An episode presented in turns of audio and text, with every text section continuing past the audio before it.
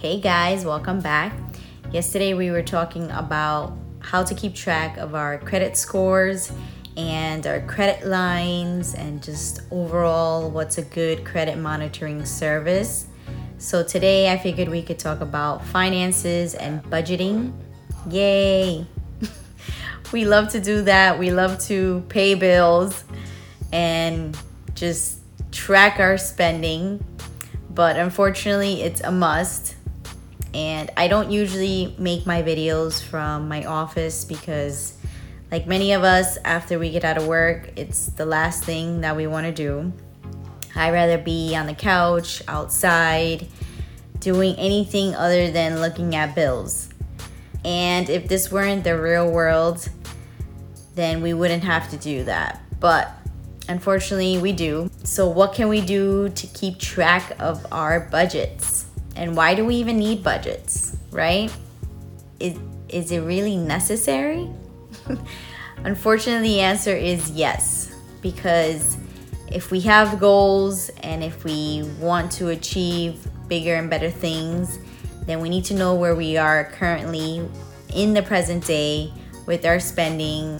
We could always do things the long and hard way, and that would be to manually keep track of all your expenses or write them all down or just keep in your head what your budget is and try to figure it out every day. Or we can use technology to help make that much better, much faster, and much more efficient. So, what tools can we use to save us some time and some brain power? Me personally, I like the app called Mint. Mint will sync all your credit cards and your bank accounts. You can enter budgets in there for monthly or weekly spending. You can also categorize any expenses to be whatever category, but they have utilities, mortgage, leisure, entertainment. So you name it, they have it. And an additional bonus with Mint is that they can advise you and alert once you have a late payment that has posted to any of your accounts.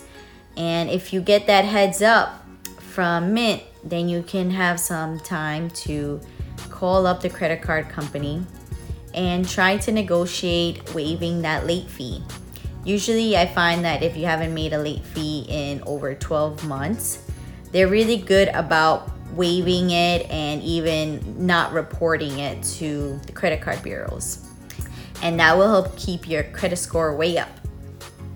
In case that you don't want to sync your accounts, you always can use a tool like Excel or even QuickBooks, which is a little bit more complex. But if you have a business and a lot of spending, you want something that automatically syncs all your expenses on your credit card that makes it easier every month to sit down, which you should at least be sitting down once a month to take a look at what you have going on and whether your budget is on track or if you have to change up a little bit of your categories. Maybe adjust some spending, which hurts, but it's good to see so that you can rectify it before it's a little bit too late when you sit down once a month and jot down your expenses, you can also use Excel to estimate the savings that you want to achieve and then deduct that from your income and deduct that from the expenses that are going out.